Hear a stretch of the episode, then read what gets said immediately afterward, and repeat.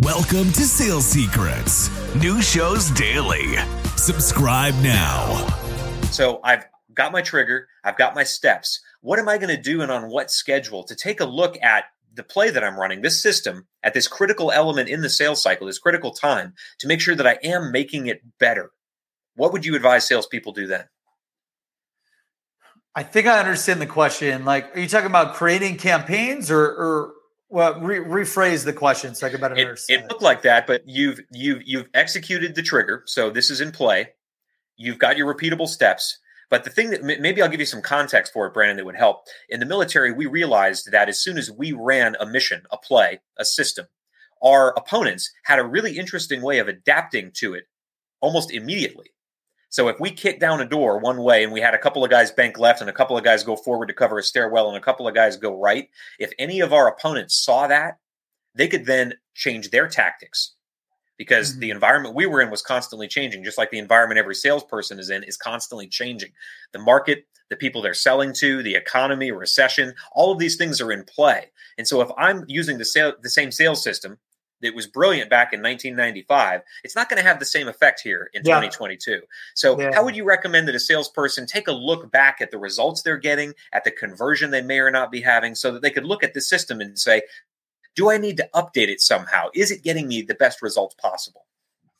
Yeah, I would just say to that, I mean, you, you just have to be tracking your data every day for every mm-hmm. channel, every campaign, everything. Like, I track my data professionally and personally, health, wealth, relationships. Mm-hmm. I track five key pillars to data that I track. Professional, like what are my goals annually? And then what do I need to do quarterly, monthly, weekly, and daily to hit those goals? Okay, what are my goals mm-hmm. personally? Like I love wake surfing. Okay, well, what am I doing every day? Like, what are my goals? Okay, wake surfing, I want to do 360. I want to be able to do a flip. I want to do this, that. Okay, what am I doing to hit the annual goal to my personal goals?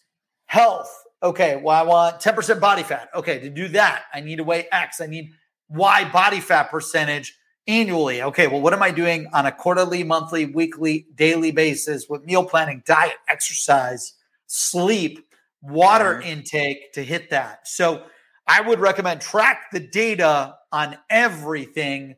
And I believe until you're at 100%, it was like I, I was working out this morning and I was thinking about this until we're closing 100%, you're not mm-hmm. good enough.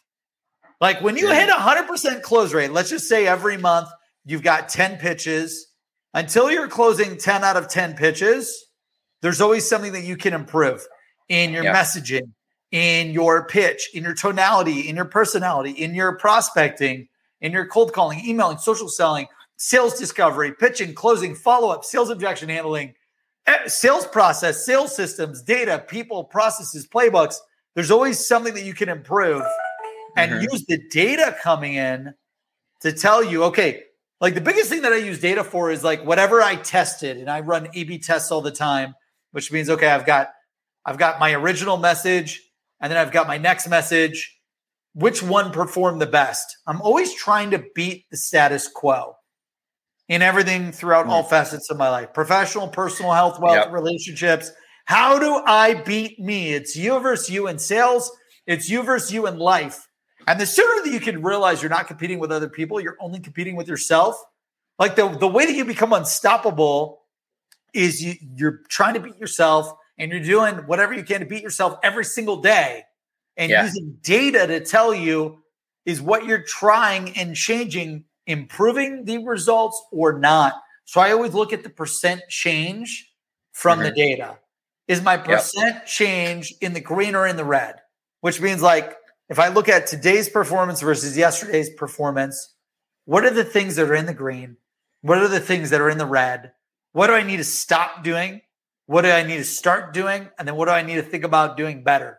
So I use like start, stop, think about doing better, ways to improve and we're, we're probably going to bring that in for the last bit, which is the M and trim in measuring. But I, I want to make sure that I recap on the improvement bit because you've given us a couple of things that most salespeople just don't take the time to do.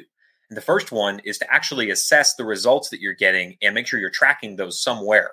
So many salespeople I know in my world, they're just on to the next deal. This one didn't close, too bad, on to the next one without taking the time to figure out should I be adjusting the tactics, my presentation, the people I'm targeting? No, they're just on to the next. And they get surprised when they get the same results you know, there's a little definition of insanity. You know, uh, insanity being trying multiple things or using the same thing multiple times and wondering why it doesn't change. That's insanity. So salespeople fall into that. So the first thing I, I got out of your improved part of this system was to make sure you actually do track it. The second thing about the A/B testing is brilliant because if we're already getting great results, 75% or greater close on these programs, we're just trying to make up that final gap, that delta 25%, it doesn't mean we need to revamp everything we're doing if we're already getting great results. But if we are noticing, hey, there's this one spot that we are tending to get hung up on, they got to bring it back to the CFO. They've got to find another decision maker. They've got to look at next year's budget, figure out where the money's coming from, whatever that is. Maybe that's the small thing that I can play with with an A B test in a couple of different presentations to figure out